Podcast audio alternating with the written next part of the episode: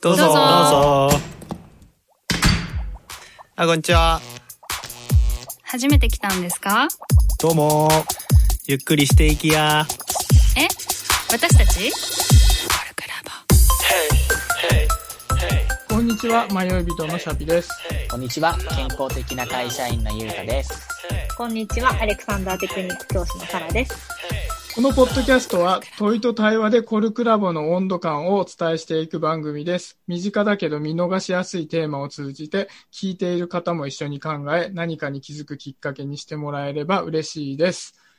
ということで、えー人間関係というテーマでやっていて、今日は3回目ですかね。今回のテーマは人間関係を継続するにはというテーマをこれは僕がね、出させてもらったんだけど、ちょっと出したきっかけ言っていいですか、これ？どうぞ。結構その人間関係って始まりとさ、まあ終わりがあって、まあ真ん中辺があってあるでしょ、うん。で、まあ我々コルクラボの住人なので、話していると人間関係のさ、頭のところで苦労する人が結構多いんだなと思ったの。いわゆる人見知りというやつだったりして、初めに打ち解けるのが難しいとかっていう話をいよね。うん。で、ただ僕逆で、初めは楽なんだよ。別に仲良くなるのはそんなに難しいと思わない。向こうが仲良くないと思ってるかもしれないけど、僕が仲良くなると思うまでのゴールは楽なんだけど、逆に、その人とずーっと関係性を継続していくのっていうのが苦手なんだよね。うん割とすぐ疎遠になってしまったりするっていうのがあるなと思ったので、もしかしたら、コルクラボにいる人は逆で、継続していくのが得意な人も多いのかなと思ったので、うんこのテーマを挙げてみました。ということですね。はい。どうなんだろう？サラはどう、こう？初めとか真ん中とかあるじゃん。私どっちも苦手。まず初対面クソ苦手で、うんうん。初対面ほど好きじゃないものはないぐらいの、うん。やっぱうん、距離感測りかねるとか、う。うんそうだね、なんか相手のことを気にししすぎて自分のことも気にしすぎて、なんか何喋っていいかわかんないみたいなとこはちょっとあって、うんでもなんかその、やっぱ多分私の場合は長く人をあんまり信じてなかったみたいな、その習慣がまだ残っていて、だから、なんか、なんだろうね、好かれてるって、自分が相手に好かれてるって思えないから誘っていいかもわからないので、なんか、継続するのも難しいみたいなところはあるかな。だから、すごい少ない友達と長く付き合ってるみたいなことはある。けど、多くはないね。自分が信用できないから長く続かないっていうこと？あー自分が相手に好かれてると思ってないから誘えないから結果的に疎遠になっちゃうみたいな感じかな。好かれてないと思ってるか。で、でもその長く続いてる人は、相手は自分のことを好いてくれてると思ってるわけだ。うん、すごい誘われるからね。あなるほどね。ってことは、すごい誘ってくれたっていうことが結構大事だったりするわけだね。かつ私が相手のこと好きか。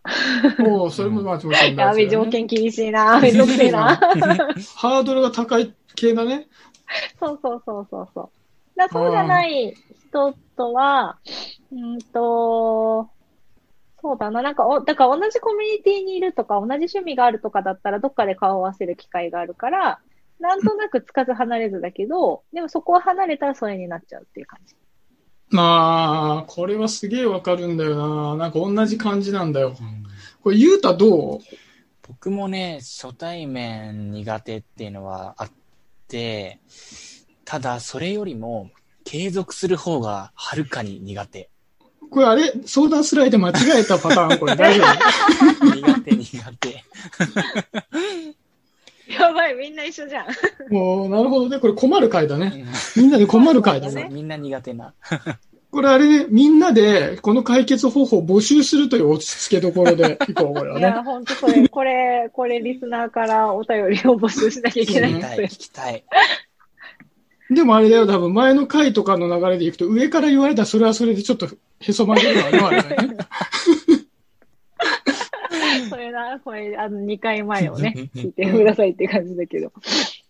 そうだね。でも、継続、なんだろう、でもさ、つかず離れずでずっと仲いい友達とかいない？いる。それはいるよね。いるよね。あれ何なんだろつかず離れずの友達ってさ、う。うん。密に関わってきた期間っていうのがなくて、ずーっとつかず離れずなの。あうん。それで言うと、自分の場合は、つかず離れずの友達は、高校の時のクラスメイトとか、で、その時に多分濃い関係性ができて、それがこう、うまくつながっているっていうところはあるかな。ー。うんうんさそれでいくとさ、そのつかず離れずだけど、うん長続きしてるっていうんじゃなくてさ、もしかしたら、その高校生の時の濃いうん。時間でうん人間関係がもう確約されていて、自分の中でね。うん。だから、その後の人間関係がさ、つかず離れずになろうと、うん密であり続けようと、そんなに人間関係としての認識が変わんないっていうこともあるかもしれないね。そうだね。強固な結びつきが多分できたとか、そういうことなのかな。そんな気はする。そうそう。なんかさっきサラが言っていたさ、相手がずっと声をかけてきてくれて、まあ自分も好きで、続いていったことで、あ、相手は自分のことを好いてくれてるんだなっていうことを自分で思うことができて、うん。で、人間関係が継続できたって、自分もめちゃくちゃそうだなと思って、うんうん。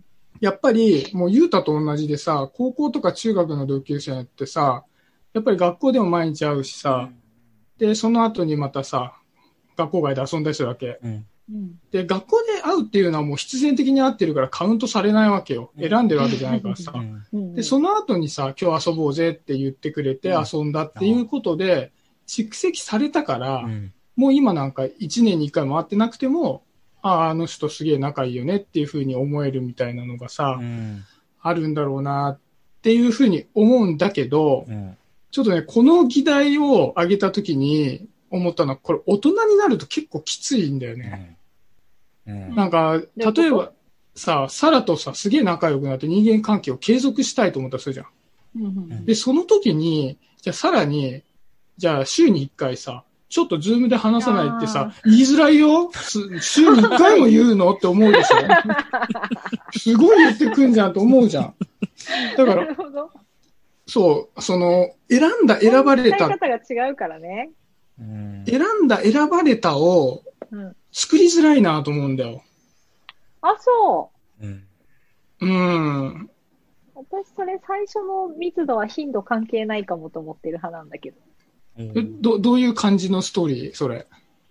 ストーリー。いや、私、今仲良くしてる子のうちの何人かっていうのは、うんと同じその趣味というか、アカペラやってた子で、うんとまあ、なんかワークショップみたいなので一緒になってて、そのうちの一人は会う回数もすごく多かったけど、顔合わせてただけでその当時仲良くなかった。うん。で後から何回か私から誘ったりとか向こうから誘ったりしてお茶とかするようになって、会う頻度なんか月に1回とか、うん。そんなもんだけど、仲いいのすごく。仲良くしてるなと思っていて。でもう一人の子は、もう同じワークショップで会って、うんその子はそのワークショップ自体ほとんど来てなかったから、そんなに同じ趣味の場でめちゃくちゃ顔を合わせたわけでもないけど、今でも月に1回ぐらい、なんか不定期で会ってる。お互いにご飯行かないとかお茶行かないとかって言って。へえ。そこになんとなく、その、お互いの人格に対する信頼みたいなのは、どっちの関係でも私はあるなって。うんそれさ、ど、どのぐらいの期間の話なの？え、期間っていうのは今までその出会ってからのトータル？そうそう、回数はまあいいとして、えーっとね、そう、あんまり頻度なく来てた方の子はもう10年近いかな。おお長いね。うで、ん。もう一人の、さいその、よく顔合わせたけど喋ってなかったって子も、7年とかそのぐらいは経ってんじゃないかな、きっと。6、7年ぐらいは経ってると思うよ。それ、あれなのかな？やっぱその期間とか結構大事だったりするかなそれ3ヶ月ぐらいで月1回でしたってなるとさ、ま、まだかなって感じする？あ、そうそう。あ、でも、なんかやっぱり、よく顔合わせてたけど、あんま喋ってなかった方の子とかは、私が最初ちょっと苦手かもって思ってて、喋んないようにしてたんだけど、ちょっといろいろあって、ちょっとこのこと一回喋ってみたいなって思って、ひょっとして信用できるかもしれないと思って、うん呼び出して、ちょっとお茶をしようって。で、そこで結構、結構真面目な話を、すごいしたの。時間かけて、一日で。ああ、なるほど。そうそうそう。それでなんかお互いの思ってることとか、その信じてるものとかの話をできたので、あ、この子は信用に値するなみたいな、もうちょっと話してみたいなみたいな感覚がすごい私の中にはあった。ああ、なるほどね。うん。なんかだからスタートが良かった。うん なんかまさにね、まだ人間関係が継続できてない案件がありまして、ほうほうほうあのー ついこの前、初めて会ったわけ。ついこの前初めて会ったんだけど、うんたまたまその時に、めちゃめちゃお互いのパーソナリティに触れる触れる話をしたのね。せざるを得ない関係だったわけ。で、まあじゃあそこで話した後に、で、また同じような感じで集まって、もう、その、ぶっちゃけてるから、次も深い話になるわけよ。自分のパーソナリティに触れるような話。うんで、その時に、2回しか会ってないんだけど、めっちゃ仲いい感じがしてきたわけ。そあ、これは大事な要素だなと思って。う。うんうんうんうん。そう。だから、自分にとって、まあ今そのサラの言ってくれたことと総括すると大事な要素って、自分のことを選んでくれるっていう状態が作られていること。例えば1ヶ月に1回ぐらい会おうぜっていう状態が作られていることと、そこの中でなされた会話が、割とこう深いものだったりすると、割と早めに加速したりするのかなと思うんだよね。うんパーソナリティに根ざした話とか。ただなんかそっちは必ず必要なことじゃなくて、うんまあ言ってしまえば僕、中学の時の同級生が一番仲良かったりするんだけど、一度もしてないかも、それ。あの、くだらない話しかしてないかもしれない。うんうんうん。けどね、それは。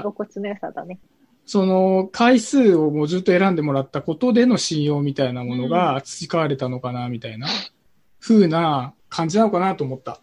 うん。うん。そうで、なんかサラはさ、その二人の人とさ、ずっとだけどさ、何誘うのそろそろちょっと定例会じゃないのつってさ、こちら誘うのそれ。いや、なんか、いや、全然定例会とかいう感じじゃないよね。なんかお互いに、なんか、え、そろそろ、そろそろサラツンが枯渇してるんですが、一緒にご飯行こうとか。ええなんか、唐突に今日の今日、今日午後空いてますか？お茶しませんか？みたいなのが来たりとか、私も、なんか、え、今日ちょっと空いたんですけど、夕飯どうですか？とか。うんええいい関係だね。今日そうそうそういうのは、いいねうんうんうん。やっぱり、それお互いにさ、自分のことを好んでくれてるなっていう感覚がないとさ、うんあんまりさ、ちょいちょい誘うのもはばかられたりするじゃん。いや、ちょっとそろそろうざいかなとかって思っちゃったりするわけ。思っちゃったりする。思っちゃったりする。うんなんか、そうそう今日これで楽しかったのかなとか思っちゃったりするし、相手がね。そうなんだよね。そうそうそう、そういうのもある。けど、なんとなく、そうだね、なんか私の側からこの子たちを大事にしてあげなきゃいけないみたいな気持ちもすごくある。あ、積極的にね。うん自分の方からね。ああ、そうね。そう。かと思えば、なんか幼馴染みたいに、そのなんか、シャビのさ、その中学の友達じゃないけど、私にとっての幼馴染とかはもう本当に空気だから、3年に1回とかしか会わなくても全然平気。いつでも会えるみたいな感じもあるし、うんなんか、まあいろいろだなって思うけど。うんうん。そうだね。だから、丁寧に作っていきたいなっていう感じは、そうだね。最近の友達の方があるかもしれないあ、ね。そうかもな。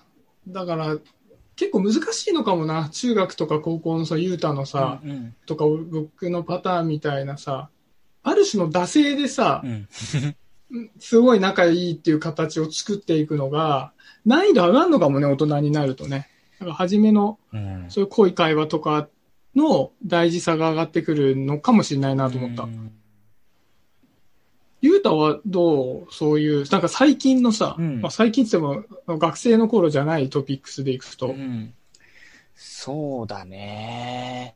なんか、人間関係、自分の考えるところの人間関係って、最近のだと、なんか期待とか役割とか、うん。なんかそういう。ことがすごい、んなんか関係してるように自分は思っていて、ほうんう。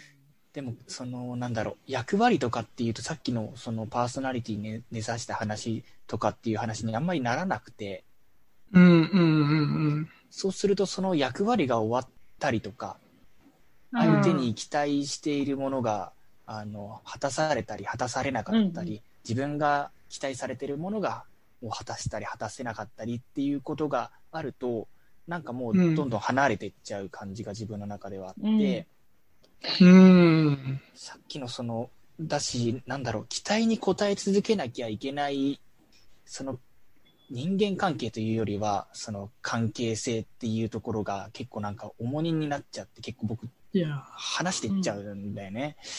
タスク感あるよね。確かにうん。なかなか自己開示をしするのも結構自分大変だったりして、うんう。うんん。それが多分大事なんだろうなっていうことはうっすら気づきつつも、そこに足踏み入れると、もともとその役割でつながれていた部分とはまた違う要素が入ってきちゃって、めんどくさくなっちゃうんじゃないかな、みたいな、あもやもやを、へうんえ。なんか自分は常日頃特に最近抱えながらこう 人と接しているみたいなところ結構あるんだよねくさくなっちゃうって思うんだ。そうだね。なんか複雑になっちゃうというか。ああ、うんうんうんうん。確かにさ、その、ゆうたの言うさ、役割っていうところで言うとね、やっぱ人間関係を継続していくって深めることじゃない？うん。要は。うんで、その時にさ、初めに自分がさ、その場に与えてしまった役割ってさ、うん。いわゆる価値っていうのうをん捨てていくのがすごい大変なんだよね。それで自分は人間関係継続するのが苦手っていうのもあるのかなと思うんだよな。なんか自分はこういう、いわゆるタスクとかじゃなくてもさう、ん。うん、なんか聞き上手とかさ、うんうん。ムードメーカーとかっていう役割であってもさ、いや、それはみんなとうまくやるためにそうやってんだけど、うん。本当はそうじゃなくてすげえ嫌な自分とかもさ、あるんだけど、うん。そ、そっちを出していっちゃうと、ちょっと今までの自分じゃなくなっちゃうからむずいから、うんずっとムードメーカーなりなんか聞き上手なりいるんだけど、うんうんその状態をずっとやっていくのは疲れちゃうよね、みたいなのうは、なんか感じんだよね。うん。なんか子供とかは結構さ、遊ぶっていう、ただそれだけの目的でさ、うん集まってさ、みんなで仲良くするけどさ、うん。あ大人になっていくと、まずは役割発信だったりするわけじゃない。そうだよね。あ。なんか仕事は特にそうだけど、なんかまあ変な話遊びでさ、うんこの間コルクラボでも文化祭をやりましたけども、それもある種の役割があるわけじゃない。うんねで、自分の得意なところをさ、まあじゃあ俺これやるよっていう風にもなったりするわけで、うんなかなかね、それを外していく過程の、なんか心理的リスクみたいなのもあるのかもね。うんうん。なるほどね。なんかその話で言うと、私はなんか役割がある友達を、ただの友達っていうカテゴリーに入れてないんだと思った。。どういうカテゴリー？何々の友達。ああ、あ、ああ、なるほどね。そう。いわゆる条件付きの友達なわけだ。そう、なんか、そう、友達ではないよ。友達あ人に説明するときに、そう、ただの、ただ、なん、なん、何もない、ただの友達、あ、そういう友達がいてね、とかってちょっと言いづらい。こういうラボの友達でね、とか、うんうんうんこの人誰って聞かれたときに、あ、ワークショップの友達でね、とか、うんそういう言い方にしちゃうなって。なんかそれが自分の中で外せたらただの友達になれると、なんか継続しやすいなって気がした今、そう自分が友達って言えている関係、お自分の中で思えている関係の人って、役割なんだろうみたいな感じ。う んうん。私も何も期待してないし、多分向こうもそんなに期待してないんじゃないかなっていう気がする。そうね。なんか今回、あれだね。あの、会を与える人はもういないことが前半で明確になったものですから。でもなんかさ、課題感が分かってきた気がするね。うんそういう役割を外す過程っていうのとさう、ん。自分のパーソナルなところをさ、話せるきっかけみたいなこととか、うんうん。その人を選んでくれた期間みたいな、なんか3つぐらい上がってたじゃない？うん。うん。うんここをさ、クリアするように自分で積極的にやっていけると、うん。人と仲良くなりやすいのかなっていうのを、そうだこね。の、継続が苦手な3人で。でも、がん、頑張りすぎないで、うんなんかでも、一緒にいたいなってことだよね。そうですね。うん。ということで、もう前半で宣言しましたけども、あの、ツイッターの方のね、コメント欄でぜひ、待ちしてます。ということで、じゃあ、締めさせていただきます。コルクラボの温度でした。コルクラボの温度はツイッターもやっています。コルクラボの温度で検索してフォローしたりご意見ご感想いただけると嬉しいです。また、ハッシュタグコルクラボの温度でツイートしてもらえれば探しに行きます。よろしくお願いします。